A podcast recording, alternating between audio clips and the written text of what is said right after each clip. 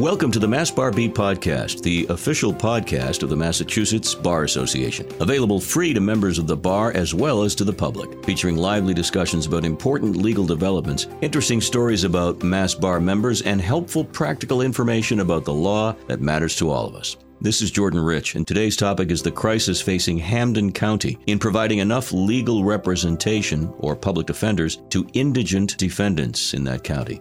We'll explore why this is happening and its impact on not only those held and charged, but also the community as well. Joining me today is attorney Anthony J. Benedetti, Chief Counsel of the Committee for Public Counsel Services, or CPCS, which is the agency in Massachusetts responsible for providing legal services to those unable to afford it in cases where there's a constitutional or statutory right to an attorney.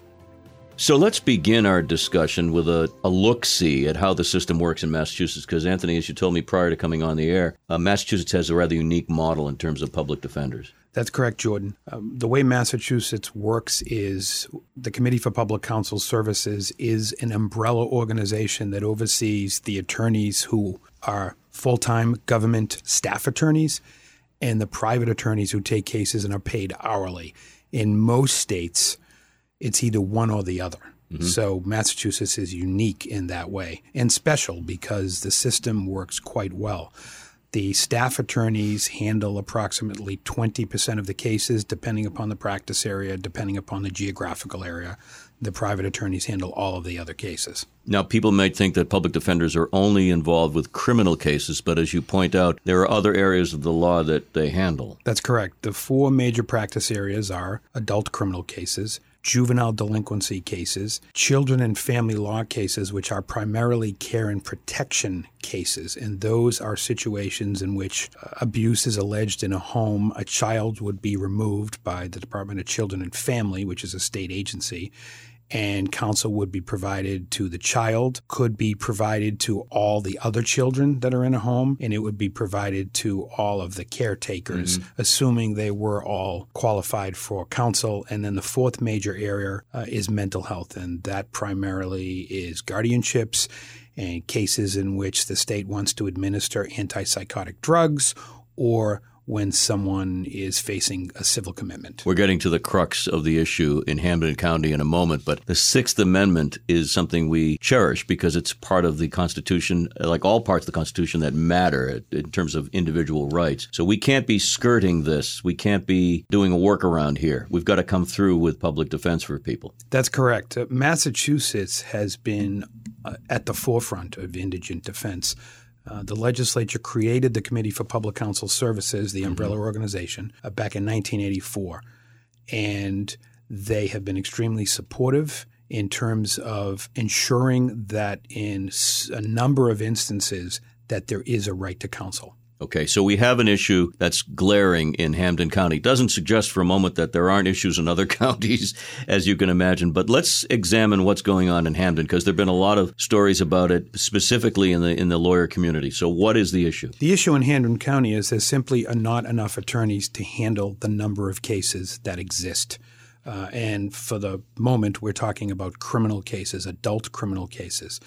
I talked about how it's a model system that involves staff attorneys and private attorneys. What has happened is because of the number of cases, uh, there are not enough staff attorneys to handle mm-hmm. the number of cases, and there aren't enough private attorneys.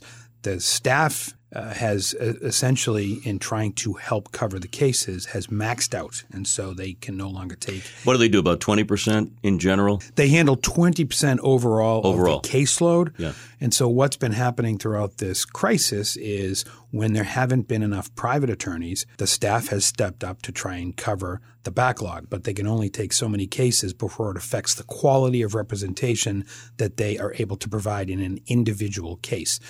And on the private side, there aren't enough private attorneys who are willing to take the number of cases. It's economically unfeasible. Is that why they're not doing it? That's right. Across the state, in terms of the private bar, uh, there are attorneys who do this work as a major part of their practice. There are attorneys who do this work as a part of their practice, and then there are some who do it as a very small part of the practice. And so what's happening is presumably they are making an economic choice mm-hmm. to not do this work because they can make more money elsewhere doing other types of legal work. The fact of the matter is, uh, lawyers are like anybody else, beset with debt. They have to pay their office staff and so forth.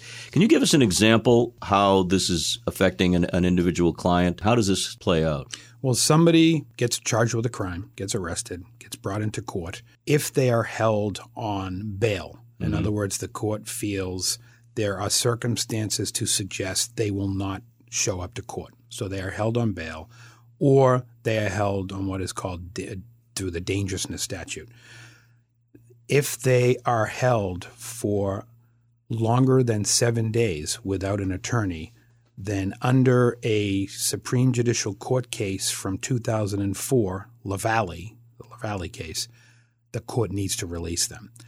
If someone is arraigned in court and released on their own personal recognizance, then if they do not get an attorney in 45 days under the same Lavallee case, their case is supposed to be dismissed. And so the negative repercussions or negative consequences are uh, on both sides right. in terms of the individual who is charged with a crime, the work that is critical uh, that needs to get done in the beginning of a case does not get done because the attorney isn't on the case. The, the investigation isn't going ongoing mm-hmm. in the mm-hmm. beginning. And there are problems on the public safety front where someone who is accused of a serious crime might be released when otherwise they probably shouldn't be. And because of that ruling, the court has no choice. They've got to follow the law. As long as they have reached a conclusion mm-hmm. that our agency has done everything it can, has made good faith efforts to try and uh, obtain representation for this person. One of the issues, of course, has to be that in Hampden County there are fewer people, hence fewer lawyers. It doesn't mean that there aren't lawyers, but there are just fewer of them. I mean, if this were Boston, we probably wouldn't be talking about this to that extent. That's definitely true to some extent. Uh, this problem occurred a number of years ago, back in 2004, where there was a shortage of attorneys, and the biggest problem was in Hampden County.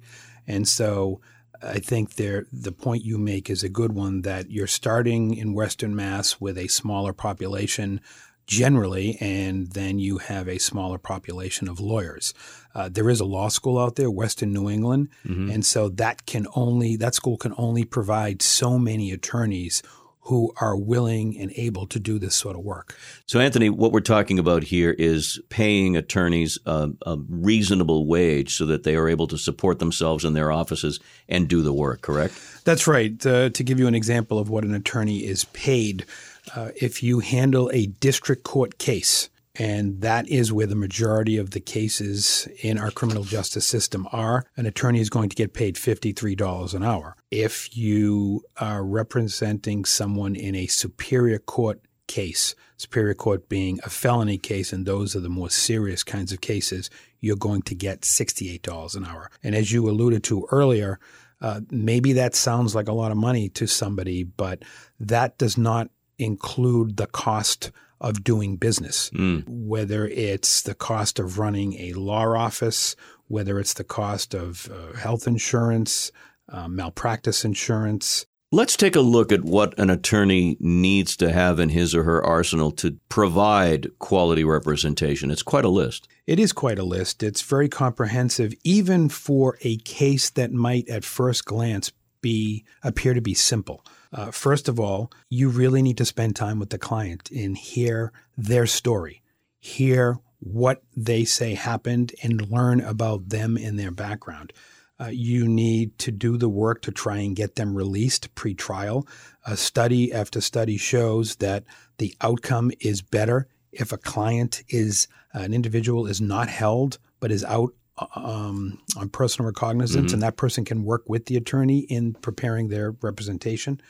Um, you need to keep the client informed throughout the duration of the proceedings, and if the person is locked up, that means you need to go to jail on a regular basis to to visit them. Uh, you need to investigate all of the facts in the case. You need to interview witnesses. Uh, you need to review any documentary or video evidence that the police may have. Um, you need to prepare pretrial motions um, and respond to any motions that the government uh, files. And so there is quite a lot of work that needs to be done in every case in order to effectively represent somebody. So an appeal is ongoing to the governor and the legislature. Do I take that to be the case? Yes, we have informed them of the situation, of the history of the situation, and how we've gotten to this point, and have asked them for relief, essentially asking them for an increase in the hourly rate that better reflects uh, today's economy, that reflects inflation that has occurred over the, mm-hmm. number of years, that reflects the cost of doing business. Earlier, we talked a little bit about issues with children, and this is very emotional for people, obviously, who are listening to this if they're involved, but even if they're not. Let's talk a little bit about the impact on children if uh, public defense is not available or not available on time. Well, what happens in a care and protection case is a child is removed from a home because abuse has been alleged by one or more caregivers. And there is a requirement that a hearing take place within 72 hours to make an initial determination as to what should happen as that case proceeds. If counsel is not provided, that hearing does not happen in a timely manner. And what that means is the child or children who are removed from the home will stay in foster care for a longer period than may be necessary. Mm. And a parent or parents or guardian who has been accused of wrongdoing will not have access necessarily to their child. And so studies have shown clearly that the longer a family is separated, that can be harmful to a child. You personally, what got you so involved? What drives you to be passionate about this? Well, I started my career representing individuals in the criminal courts. I practiced in Plymouth County.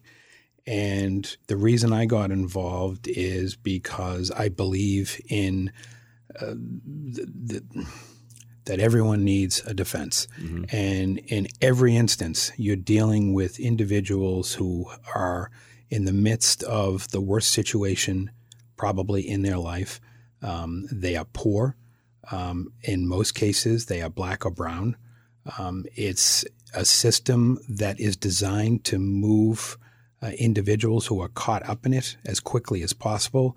And it's critical to have someone there to work with your client, to represent their interests, to help give them a voice, uh, to voice what it is they want to see happen in their case, um, to get them the best possible outcome in an ideal situation, help them to improve um, so that they get a better life outcome in addition to a legal outcome you definitely state the case very well. And one of the things that I've often been bothered by is the public perception, much of it in media, movies, television, books, that a public defender is third string, is not the qualified attorney, and it's just somebody who's going through the motions for the client. Does that bother you as it might bother others? Yes, that bothers me quite a bit, and it is extremely inaccurate. Uh, mm-hmm. You're correct. You look in um, the media, whether it's TV shows or the movies, and public defenders are depicted in a certain right, way, right. usually negative. Mm-hmm. And that's absolutely not true in Massachusetts. As I said at the beginning, Massachusetts has a model program. Uh, we've been recognized in a number of ways as having a model program. Um, we have we are lucky to have the public private model with staff attorneys working alongside with our private bar um, colleagues. Uh, we have excellent training. Uh, we have excellent oversight. Uh, and for the most part, uh, everyone who's involved in this program is involved because they believe in providing a strong, zealous representation to people. So finally, let's do this. Let's have you address the members of the Mass Bar Association and other attorneys who listen to this podcast regularly. What can they do? What would you like to ask from them, if anything?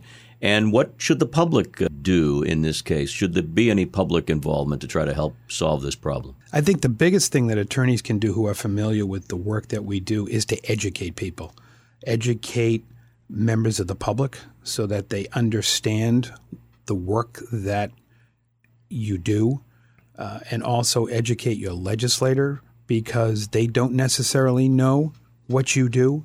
Uh, they don't necessarily know um, what goes into representing someone in a criminal or a civil case. And so I think that's the biggest message I would I would send is that people need to continue to be educated about the importance of public defense. Mm-hmm. So, in closing, uh, we have an ongoing problem, but it is, in your estimation, solvable if people come together. I do think it's solvable. Uh, we have reached out to the legislature and the governor's office for help and tried to make the case that additional funding is needed uh, and that we need to pay the private attorneys a higher hourly rate. Um, I am incredibly hopeful that the legislature and the governor's office um, that they are going to respond to our request for help in this area. Um, with respect to our staff attorneys, uh, they were some of the lowest paid attorneys around the country, and the legislature stepped up uh, two years ago to help us to increase those salaries. The salary, our starting salary was forty thousand dollars four years ago. Now it's $60,000. And under the leadership of Speaker Robert DeLeo in the House of Representatives and Senate President Karen Spilka, um, that has been a huge boost to our agency. It's going to help us with recruitment and it's going to help us with retention. And I'm hopeful that they are going to respond, the entire legislature, uh, in a positive way on the private side as well. Well, thank you for your update and good luck with what transpires in Hampden County. Thank you. Thank you for having me on. You've been listening to the MassBar B podcast, available free at massbar.org and downloadable on most popular podcast platforms, including Apple, SoundCloud, Google Play Music, Stitcher, Spotify, and more. If you're a consumer in need of legal assistance, contact the Mass Bar Association's lawyer referral service. You can call them at 866 627 7577. Once again, that's 866 627 7577. Or visit masslawhelp.com. Let us connect you to a lawyer today. Mass Bar Beat is produced by the Massachusetts Bar Association, and we invite you to subscribe so you'll never miss a beat. This is Jordan Rich, thanking you for listening.